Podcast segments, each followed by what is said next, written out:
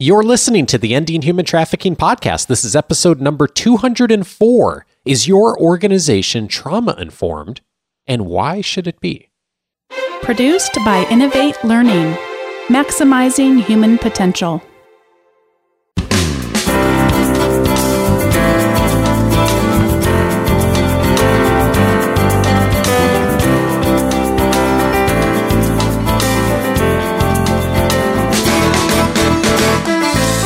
Welcome to the Ending Human Trafficking podcast. My name is Dave Stachowiak.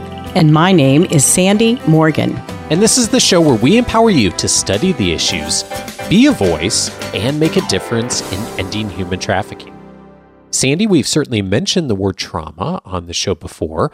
Today, we're going to dive in a lot more on what it means to be trauma informed and why organizations should care about that. And this is something that you've done a lot of thinking on yourself and, and also with the partners we've worked with, right? Yes. And over the last, well, since the semester ended, I've been to New York City, to the UK, five cities there, Washington, D.C., and then took a team to Oberá, Argentina.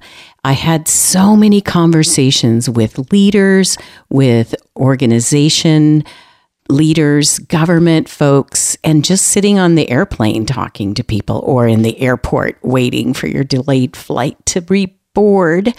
And over and over again, trauma came up. It's a word that people are talking about. We've talked in the past about adverse childhood experiences, which are part of the trauma that informs how a child develops. So I thought, let's talk about it from more of a systems level. What about organizations and how they address preparing their staff to deal with people who have a past of trauma? And I'm really curious of the folks you mentioned when you've had those conversations on travel and with other partners and organizational leaders. What context is the word trauma coming up in for them? What are you hearing? Well, a lot of frustration was what I was hearing. We rescue people. And you know from previous podcasts, I really try not to use the word rescue because you could recover someone and then it's a long healing process. And so many of my conversations were around we rescued them and now, you know, they're not making the progress we thought. Or, and I know that this probably doesn't sound very nice, but sometimes people in the service industry in in nonprofit world they get tired they become disillusioned and they begin to question well if they don't want to change i guess i can't do anything about that. So they take a rather fatalistic approach. They may even begin to blame the victim by that, I mean, well, if they're not going to do what we told them to do, then we can't help it if we're not getting the results. And so they want to know what should we do because we're not making the progress that we wanted to make. Hmm. You mentioned the distinction between the word rescue and recovery. And uh, we've talked about this on the podcast before that the language we use is really important as far as our mindset. When you think about language and and just what we mean by trauma, there's things that come up for me when I think of the word trauma, but I'm guessing that's limited in comparison to the things that we really should be thinking about with trauma. Well, and I want to distinguish between PTSD and just generalized trauma. And PTSD, we've talked about in previous podcasts, that can be part of the trauma response that we may have. But I just want to focus on basic general trauma and how to be trauma informed. And so, in this definition, which is from the SAMHSA website, which is our Substance Abuse Mental Health Services Administration, and they have great resources. I'll put some links in the show notes. But they identify trauma as um, resulting from an event, a series of events, or set of circumstances experienced by an individual as physically or emotionally harmful or life threatening, with lasting adverse effects on the individual's functioning and mental, physical, social, emotional, or spiritual well being. So we're not talking just about physical abuse or just about psychological abuse. It could be anything. But if it causes a lasting effect on that person's sense of well being, then it's defined as trauma. And we have a significant ability to remember the feelings that we had and not necessarily remember the circumstances. When trauma shows up, what does it look like? Well, and this is what becomes very frustrating for people who are working in difficult circumstances as a service provider, a law enforcement officer, a teacher, even a university teacher.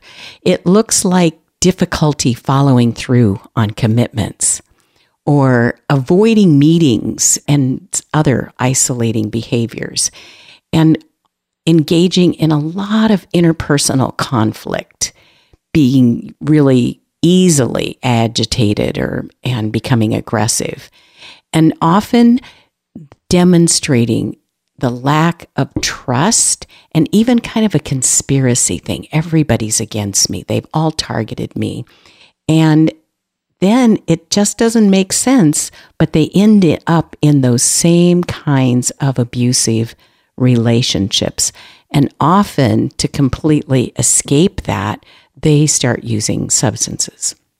I've heard the term on our show before, and we mentioned this in the title too the, the term trauma informed. What is trauma informed?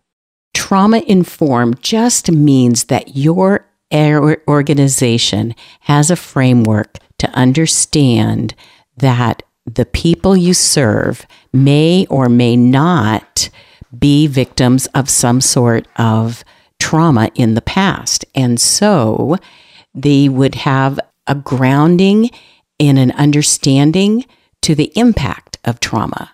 And they would see those seven identifiers that I just listed and not immediately say, I'm going to dock you 10 points because you didn't show up and you didn't follow through on your commitment. Mm-hmm. You're going to respond differently. You're going to ask another question. You're going to ask why. A lot of people have been quoting Brene Brown in recent days and the whole idea that we have to be curious and ask another question instead of just responding. Mm, indeed. And then another quality of trauma informed, because trauma informed doesn't mean we just excuse that behavior, but it does mean that we're going to use a strengths based service delivery approach. And that is something we talk a lot about on this. We call it building on resiliency asset development. You can go back through some of our podcasts and see what strength based service is really all about. In research, they've emphasized that responding to uh, trauma that creates emotional safety for both the provider and the, the survivor creates opportunities for survivors to rebuild a sense of control and empowerment. So, control and empowerment. So, if you just tell someone you can't do that, does that fix the problem? And your behavior is not acceptable, does that fix the problem? So, for instance, someone shows up at your small group, at your clinic, and they're combative. They've gone off to the side and they don't want to engage with other people. So, do you respond with, well, now you can't come anymore? That would be one way to deal with it. Whereas in a trauma informed environment, you're going to look for a way to give that person a sense of control and empowerment. And so you might be able to say, I understand you don't want to join the group right now. Would you like to sit over here on the side.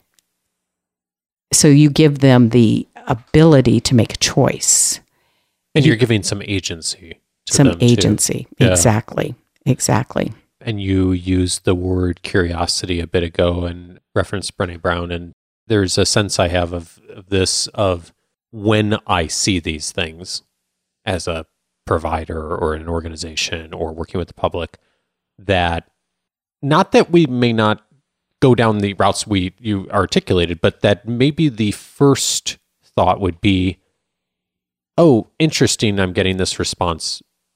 Why? Like, you know, go, and, and not necessarily asking the question why, but being a little curious of like, what could I do that might try to put myself in the shoes of this other person a little bit before I go further on what I decide to do next. Well, and we recently interviewed someone from the Trauma Healing Institute, and their recommendation was don't ask them, why did you do that?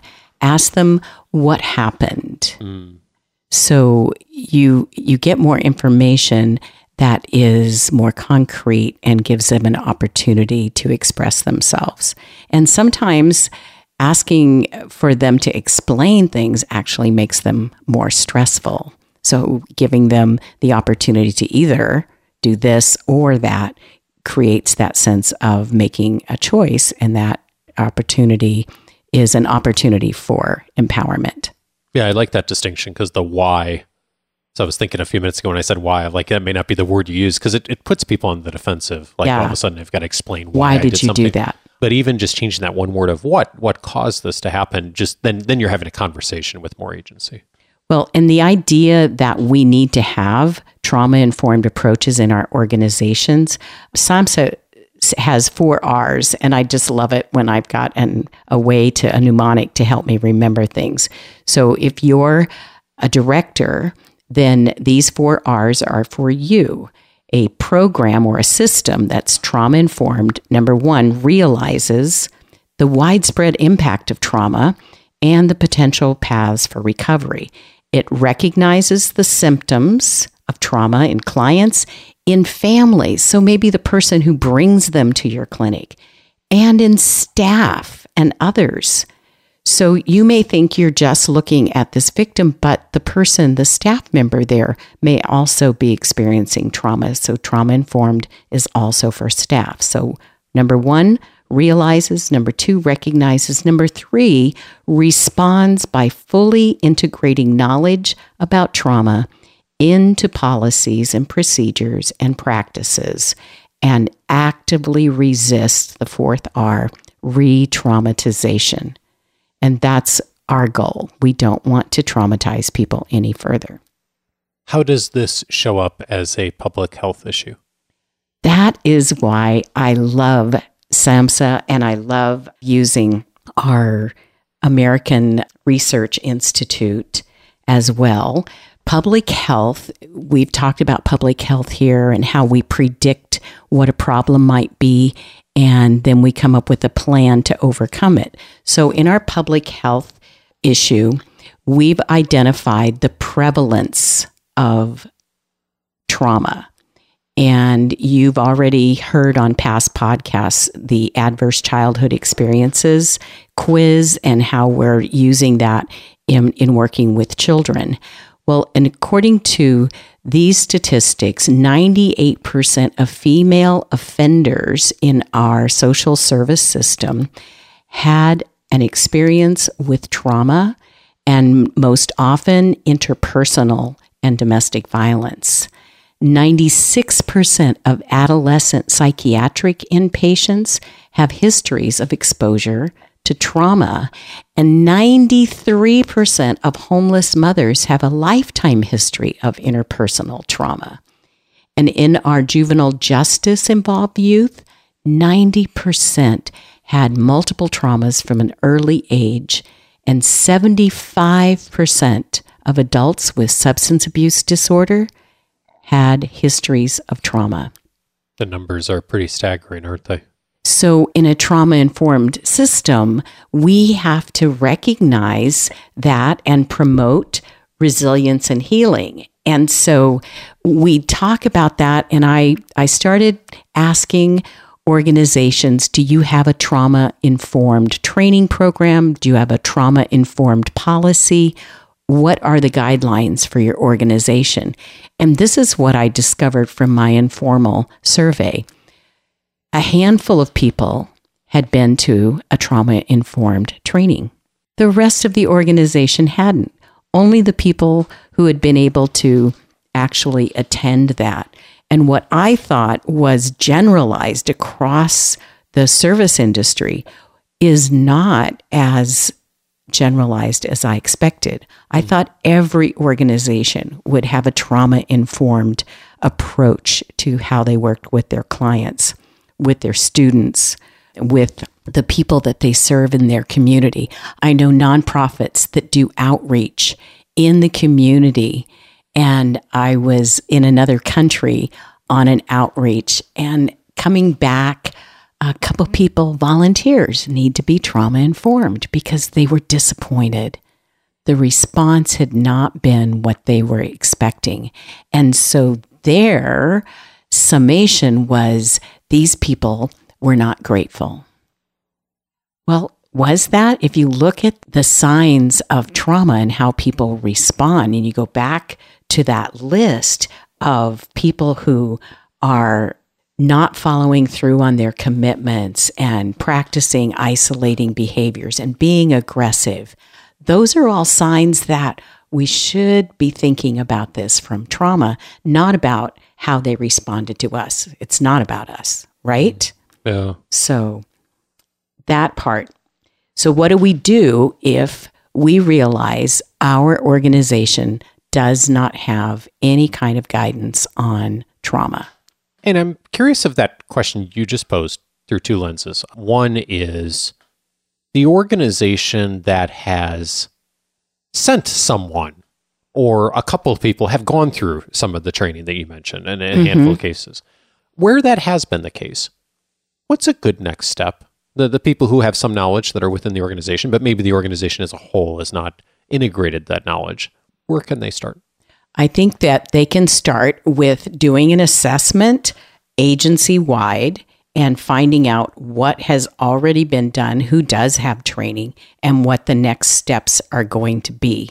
And one of the organizations that I really, really like has produced a building a trauma informed organization system, sort of a toolkit. And their toolkit starts with phase one. And this is what we need to do whenever we're implementing a new agenda. We want to start with exploration. We want to assess the group. AIR's trauma informed organizational capacity scale measures the current level of organizational trauma informed care. Because what I begin to think about is if I go to somebody and say, we need to do this, this, or this, my higher ups may say, well, it's not in the budget. Maybe we'll do it next year. But if I do an assessment first and bring the scale in that shows exactly where we are, and I'm able to demonstrate why this is a risk factor for our organization, that is what will actually help catalyze change. And there's five steps in that assessment. The first one is just finding out where our knowledge base is and beginning to evaluate relationships with service users. And they also measure respect and how your organization is actually fostering trauma informed service and then how do you continue to promote it? Because what happens in the long haul is people get started on something, but we don't have a way to go back and make sure it's maintained next year and the year after. And that assessment tool is available online. We'll put a, a link to that. And the second part of the question, then, for the organizations that have not really thought much about this or gone through any kind of training, is it is it a similar starting point or is there a different starting point? Well, I think First of all, it is learning more about what trauma informed means. And so that means that you actually have to bring in or send your people out to get that kind of training and bring it back to your organization. The needs of your organization are part of that assessment And sometimes there may be a sense that we don't really need to do this because our level of client doesn't have as much trauma. And I would question that because we are beginning to understand that people, especially in the service industry, for providing services, social services, people are showing up. And from that list of statistics that we just gave from public health, people are showing up and they come from some sort of interpersonal trauma situation, family violence situation. They may have been homeless, which in and of itself is traumatic. Mm. They may be coming if when we start working with refugee populations, literally from an area of war and conflict. So, how do we begin to integrate trauma informed services in how we respond? It isn't enough to line people up and hand out bags of groceries. We have to take a more longitudinal approach to how this person is going to not just be fed physically, but also become more healthy emotionally, mentally. When you see examples of organizations that have done that well, that have gone beyond just the, the physical needs and have really looked at something from a more longitudinal approach, what's an example of something that you've really seen that you you really like and that it really fits in with that? I love working with folks from DEA, our drug enforcement agency. We've had representatives at the last few Ensure Justice conferences. And I never sense this judgmental attitude towards the clients they serve. They always tell me, you know, I know so and so is really struggling with this substance abuse disorder, but if you knew their story, if you knew what happened when this young man was a child, this would give you more grace and more compassion. And I learned a lot from watching them, which is why I eventually went to the SAMHSA website where there's so many amazing resources because we have learned by, I, I would almost say, reverse engineering. This person got here not because just making bad choices or poor choices, but because they didn't know how to deal with something. Mm. They didn't have the skills, and we can help give them those skills and use asset based development principles to bring them to a place where they become self sufficient and they are empowered for a more positive and resilient life. And I think that it has been a little bit slow going, but this matters to you because you are part of a system. I'm part of a system. And there are systems that teach our children. Teachers need to be trauma informed. A child may show up late and the child gets in trouble, but you have to ask what's going on with mom? What's going on with dad? Mm. What is what's happening? Your insecurity at a mall. Do you need to be trauma informed? Well, if someone loses it at the mall, you need to know what are some things you can do to help them feel empowered and calm down and avert maybe a tragedy. Healthcare professionals, of course, and emergency medical service personnel, they go in and they're ready to start an IV and do all these things. But if someone is approached that's in a high state of reactivity because of trauma, that person needs to know how to help them center and become grounded so that they actually can help them. So you might be jogging through the park and you avoid something because it feels uncomfortable. But if you're trauma informed, instead of making a judgment, you might make a phone call that will get help for someone. And I think from a community based perspective, that's important. The resources are there to get started. You can go to SAMHSA, you can go to the AIR website, the staff development resources, developing how to sustain your knowledge, to assess your progress and review your goals and evaluate your impact. These are all important pieces of that agenda that will help produce more empowerment for the clients and the people that you serve. And really, we'll put the links to the trauma informed scale and to a couple of other resources. You can go back to the Ending Human Trafficking podcast 130, 169, and 200. But I really think that we have to start thinking about how we interpret behaviors and ask different questions instead of how do I stop that? How do I avoid that? Ask what might have happened to lead to that behavior. And my personal experience in this area really began as a child, and my dad was my model. I still remember he was a church usher, and there was a lady that came to church that was really difficult and loud. And it was a little scary. I was like 12 years old. And my dad met her with kindness and gentleness, didn't tell her, you have to quiet down. He didn't he didn't make any kind of challenging remarks to her. He spoke to her gently. He asked her some questions, what's going on? How can I help you? And then he made sure she was in a place where she felt comfortable. And by comfortable, I mean she felt safe. And week after week, she came back and she always made sure that when she walked in the church, she went straight to my dad. And he made sure she went to the place where she felt safe. And on the way home that first day, I remember my dad asking me how I was doing because I had watched something that was a little traumatic. And I told him it was a little scary because she was really loud.